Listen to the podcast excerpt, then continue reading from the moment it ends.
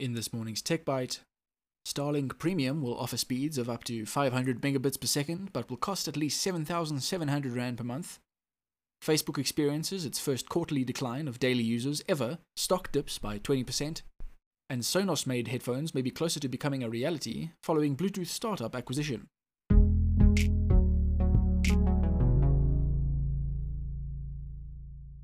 Good morning and welcome to Stuff's Tech Bite a quick wrap up of all the local and international tech news you might have missed. So, you've been waiting patiently for Uncle Elon to give you your Starlink internet access? You will have to wait until Starlink Premium, a far more expensive version of the Internet from Space service, rolls out first. The original version of the service, which costs 1,500 Rand to book, offers speeds of up to 150 megabits per second beamed down from space by Starlink satellites dropped off by SpaceX rockets. The premium version offers speeds between 150 and 500 megabits per second, but there's obviously a bit of a financial catch. Did we say bit? We mean absolutely massive. The hardware required for 500 megabits of Elon internet will set buyers back almost 40,000 Rand, or $2,500. After that, monthly payments for access come to 7,700 Rand, that's $500 a month. And in order to reserve your spot in line, you're also going to have to lay down almost 8 grand but Starlink premium units are expected to start shipping out from the second quarter of 2022, so anytime between April and June this year. These units may leapfrog over standard packages that were ordered months ago. There's probably a reason for that. The fact that each package will make Starlink five times more cash per customer is a powerful incentive to get them out the door first. It might be worth exploring for the right sort of user, though.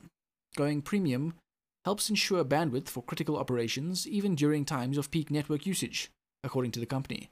The new antenna apparently also offers improved performance even in extreme weather conditions.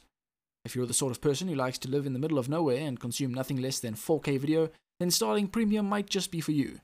Okay, fine, you might also want to explore it as an option for small business or something equally capitalist.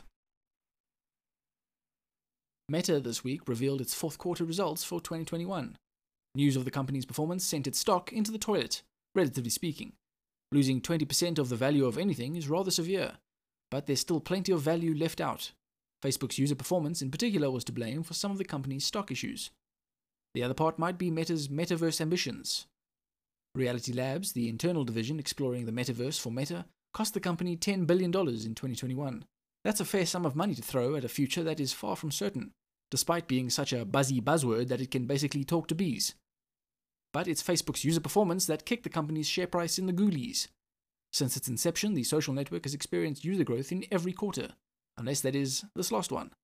For the first time ever, Facebook's daily user number experienced a drop over a quarter. More than a million users in North America, the company's money making advertising market, jumped ship in Q4 of 2021. This, paired with the lack of user growth across Facebook, WhatsApp, and Instagram globally, saw the company's daily user figures fall.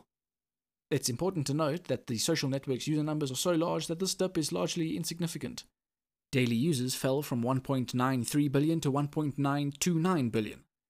But it's the first concrete sign that Facebook user retention might be in a bit of trouble. Still, the statistical hiccup was enough to spook investors and stockholders into wiping off $200 billion of Meta's value in less than a day. Make no mistake, the social network and its associated divisions will still make money, but Facebook in particular has had issues when it comes to attracting new and younger users for some time now. It may finally have come to a head. Meta's push into the so called metaverse and virtual reality might offset these losses, or maybe the network that started it all is about to start bleeding more users. There's no denying that audio brand Sonos makes some amazing tech. The company is a constant Stuff Gadget Awards winner, but it's only just entered the mobile audio market. The Sonos Roam is an excellent debut for a properly portable speaker, but where does the company go next? Headphones make a fair amount of sense. Last year, we saw the brand had filed a patent application for a set of noise cancelling headphones. Now, a new acquisition might have pushed them closer to release. Tech website Protocol reports that Sonos has acquired an American Bluetooth audio startup, T2 Software. T2 specializes in Bluetooth LE audio, a standard that might improve audio quality over Bluetooth while sparing precious battery life. The software T2 creates would be perfect for headphones, or further Bluetooth speakers, fair enough. But the company is being cagey Sonos confirmed that it bought T2 software, but wasn't about to elaborate on that company's purpose. Occasionally, we acquire teams, talent, and or technology that augment our existing and future product roadmap. was all a Sonos spokesperson was willing to give up on the subject. Headphones certainly may be on the menu. The company is definitely exploring the idea, but we might see more speakers like the Roam before that happens. The Bluetooth LC3 codec that T2 Software was working on prior to acquisition is designed to achieve high quality audio at much lower data rates than the current used in Bluetooth audio solutions today, thus achieving lower power consumption. That's the explanation from the company's now shuttered website.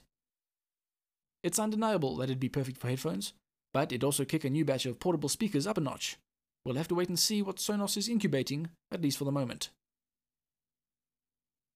Thanks for listening to Stuff's Tech Bite. We'll be back again on Monday with all the local and international tech news you might have missed.